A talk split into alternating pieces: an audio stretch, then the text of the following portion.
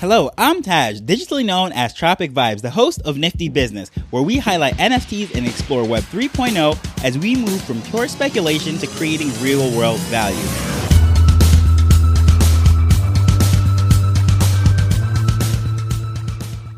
So earlier today, Fity, the founder of Apocalyptic Apes, and Peachy from Ledger held a space about NFT and crypto security. Everything you need to know about Web3 and storing things on a hardware wallet debunking some myths, and just giving some general security practices unrelated to even Ledger, but just how to secure yourself and be safe. And this is one of those things that I was just going to skip because you know, you've been in the space, you've been dabbling with these things, you've tried all these different things, and you're like, eh, I really don't need to listen to a basic introductory to Ledger and hardware wallet and security. However, I won't lie, the main reason why I clicked it and went into the space is because I'm just a big fan of the AApes. They are very cool to hang out with, love their spaces. So I said, all right, let me see what's going on in here.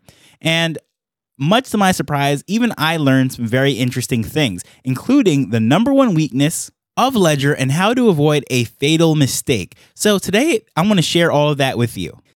So this was about a two and a half, three hour space. At least that's how long I was in it before my battery died. So I don't even know how long they ended up going on. However, I can say at any given time, there was at least 100 people in the room and it was very active information was being given out. And the thing that I really love about it, although this was a fairly technical subject, you know, protecting your hard earned assets, however, they did not use a lot of technical words and a lot of technical terms. They just put it in layman terms. So anyone, any level within the crypto journey could have appreciated all of this. And the number one thing that, as far as what I wanted to say, is that it is definitely a good idea to have a hardware wallet. It's just one extra level of security. However, it is not impenetrable. It is not the bulletproof fix that a lot of people might have you think. There is fatal weaknesses. And the number one weakness, as far as what really compromises these things, is the human element. And I'm not just going to end it there, but just giving you a couple examples. There are so many ways that human error just absolutely ruins the security of a hardware wallet. If you're not familiar, a hardware wallet is sort of like a thumb drive. At least that's how it looks. And a lot of people have the misconception that the NFTs and the crypto are stored on it. However, the only thing that is stored on it are the private keys or that recovery phrase that is used to sign on transactions. And that is what's really stored on there. The current model and most popular wallet, I should say, is the MetaMask wallet on Ethereum. And on Solana, it is Phantom. And the issue with those is the seed phrase is actually in that wallet, which is connected to the internet, and that is why it's called a hot wallet. So a ledger device is a cold wallet, always offline with all those information, and it only connects when you want to use it, when you want to sign a transaction. Other than that, it sits in your desk, your pocket, wherever you want to put it just out of harm's way and there is no way of someone just hacking on to your computer and then end up stealing all your assets because at the end of the day any transaction that you make you're going to have to sign. How However, a lot of error takes place for the simple fact that some people just do not pay attention to what they're signing. And then, of course, that is how things get sent out. You give blind access to certain things, especially over on Ethereum, where you just give something permission to do whatever they want. And a lot of the times, they don't even do it immediately. They do it at some point down the line after they compromise a whole bunch of wallets. But that is not really Ledger's fault or MetaMask's fault or any other wallet's fault. That is human error, not paying attention to what's being read. And a lot of times, how this happens is people are just doing these different things while they're trying to multitask. And I'm a firm believer of there is no such thing as multitasking. And if you look it up, do the research, hardcore stuff, what happens is people that are quote unquote great multitaskers, which I am not. So, full disclosure, I'm putting that out there right now. I'm pretty well known that I'm a horrible multitasker. And my defense is that no one can really multitask. What happens is if you do the studies and the research, it's people that are good at switching between tasks, but nobody really does two tasks at the same time. And when you're switching between tasks, you're really not doing 100% in either area. However, some people are just very good at doing it. Me, on the other hand, when I switch tasks, it takes me forever to start back that engine and warm up and catch up to speed.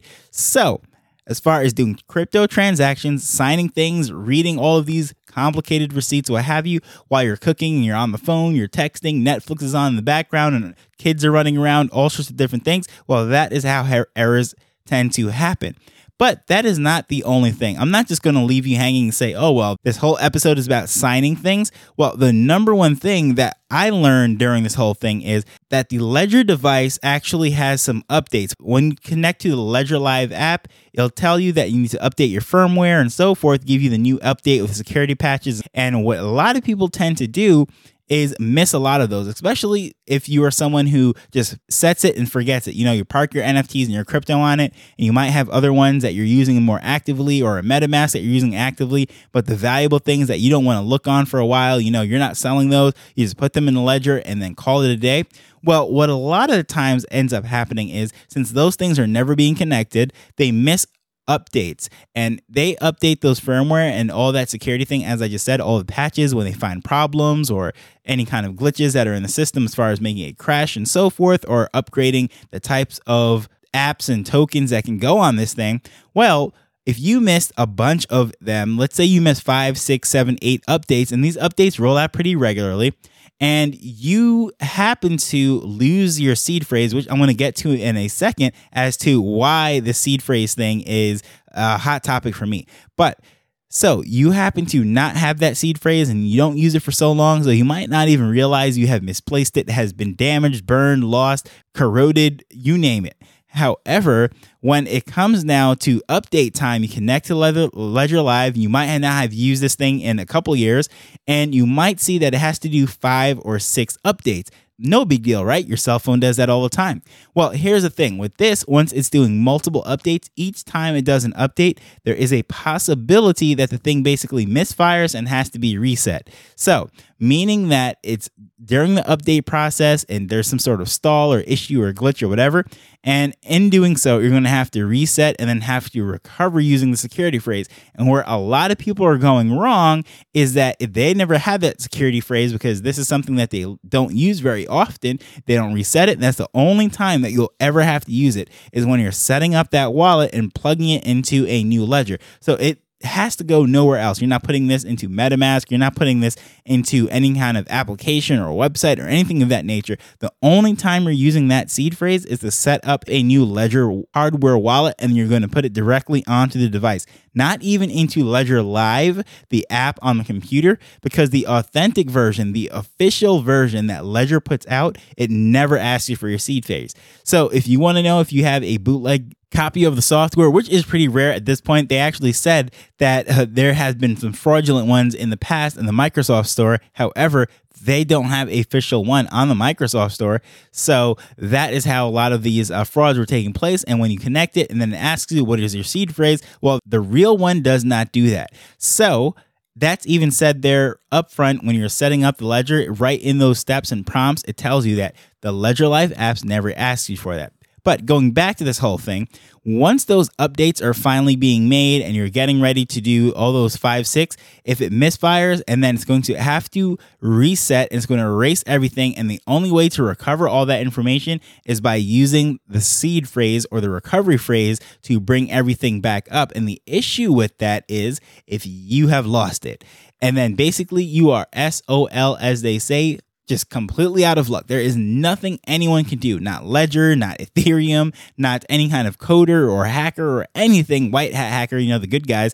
So there is that human element that the number one thing, yes, it might be secure. Yes, it is a lot harder to steal from that, but if you lose that seed phrase. So at that same time, speaking about seed phrase, as I said, this whole recovery phrase, I was able to air my grievances. If you've listened to any of my episodes and I say, well, the, my big issue, the number one security flaw that I personally think is with these Ledger wallets is it comes with that big orange envelope that has those recovery phrase cards with the 24 slots. And right there on it says Ledger recovery phrase. I'm like, that is a huge security risk. So, with that said, I wanted to say that, you know, I think that is kind of a harm's way that you're doing that. And he said that could be a security flaw. However, we de- we design that so that way someone knows that as they're setting this thing up, they have to write it down right away. Now, if they choose to transfer it into another a book or another form of offline recording, such as etching it into metal or stone or something that cannot corrode that won't be damaged in fires and so forth, or just writing on a piece of paper, laminating it, putting it in a fire and waterproof bag, whatever it might be. Well, those are the types of things that is important. However, that card that comes there is just to really prompt the person, let them know, stop, this is very important, write it down, and you need this. So, in doing so, it was very interesting. We start to have all sorts of discussions about the proper way of recovery phrases, the different types, such as guardian contracts. And the guardian contract is basically like the Argent wallet. If you listen to episode number 243 and 246, I talk about the Argent wallet, especially the second half of 246. And rather than using seed phrases, they have Guardian. So, long story short, if you have a Ledger, a Trezor, or another Argent user, another Argent wallet, you can say put three of these as the guardians and in order to recover let's say i damage mine i can't access the device that it is on or i forget how to log on whatever it might be i can use two of those three guardians or whatever number i set. Let's say it's five then i need three of the five just one more than half to be able to access it so they can help me to recover and get back into it. So it needs to be signed by those two, and then I can get back in. So things like that is very interesting, innovative. However, Ledger is not going to necessarily take that on, do all these different things. They know that those options are out there and they are welcome to the inv- innovation in the space and the ideas. However, as far as basically protecting their own butts, they don't want to take on any additional liability, have uh, another layer where things could go possibly wrong, and then they assume that responsibility. So, with that said, I thought it was just very cool how they did all this, the answers, and they're going back and forth. And of course, some very highly respected, some smarter people than I were on the stage speaking about security and all these different things. And one thing that I really took away from that, which I thought was pretty amazing, was the idea of how to split up these seed phrases. Meaning, let's say you have half of the seed phrase, so your seed phrase or your recovery phrase, whatever it might be, uh, called these days, they're constantly changing and evolving the name of it. It is 24 random words that is basically what generates the private key and allows people to sign. Well, if you keep 12 of those 24, let's say at home, and then the other 12 you give to the bank to put in a locked security box or let's say you give to a, another family member or a very trusted person anywhere in the world and you just know that you need those two things together in order to recover it. So even if somebody breaks into your house holds you at gunpoint and tells you to give them the security for it, well, you only have half of it. So by doing that, you're going to protect your own self. And I think that was just a very good tip. And even in the case of you have, let's say, a physical guardian. So let's say you give a spouse or an, a family member or a brother, sibling, you know, someone really well trusted that you end up giving them the backup copy, same thing could happen there. You give 12 to one person, 12 to another person, or whatever. Set up an arrangement so that basically one person doesn't have everything all at once, whether or not they want to do anything malicious or someone wants to manipulate them and use them to turn everything over. That is just one extra level of protection.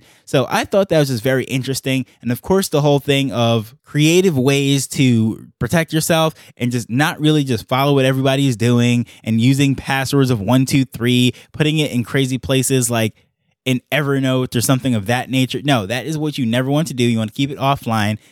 And even the most secure thing is completely taking it off of any devices whatsoever and have it as what they call a paper wallet. Of course, you could put that in metal or anything that I said, but we call it paper wallet.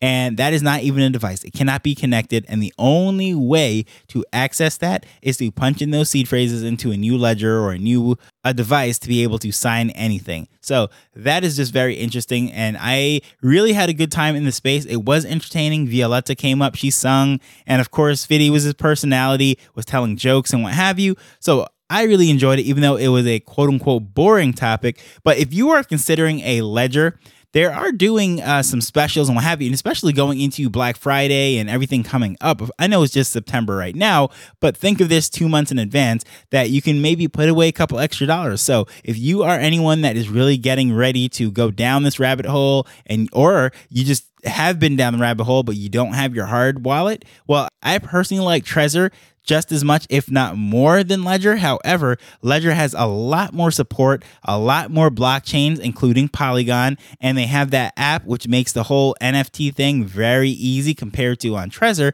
But definitely, if you are interested in this, I will have a link in the show notes that takes you to that. Of course, ledger.com is the only place that you should ever buy a wallet. However, if you notice, there is just a little code has a referral code. So if you do buy it through that link, of course, you're going to just support the show, support everything that I'm doing, and it's going to cost you nothing extra. But either way, whether or not you use that link or not, the referral link, just definitely make sure you are at ledger.com, L E D G E R.com and make sure it's authentic. Don't buy it from Amazon, Walmart, or any of those places. I don't know if Walmart sells it. I assume they do. They sell just about everything else. So get it straight from the source. No tampering, no room for error.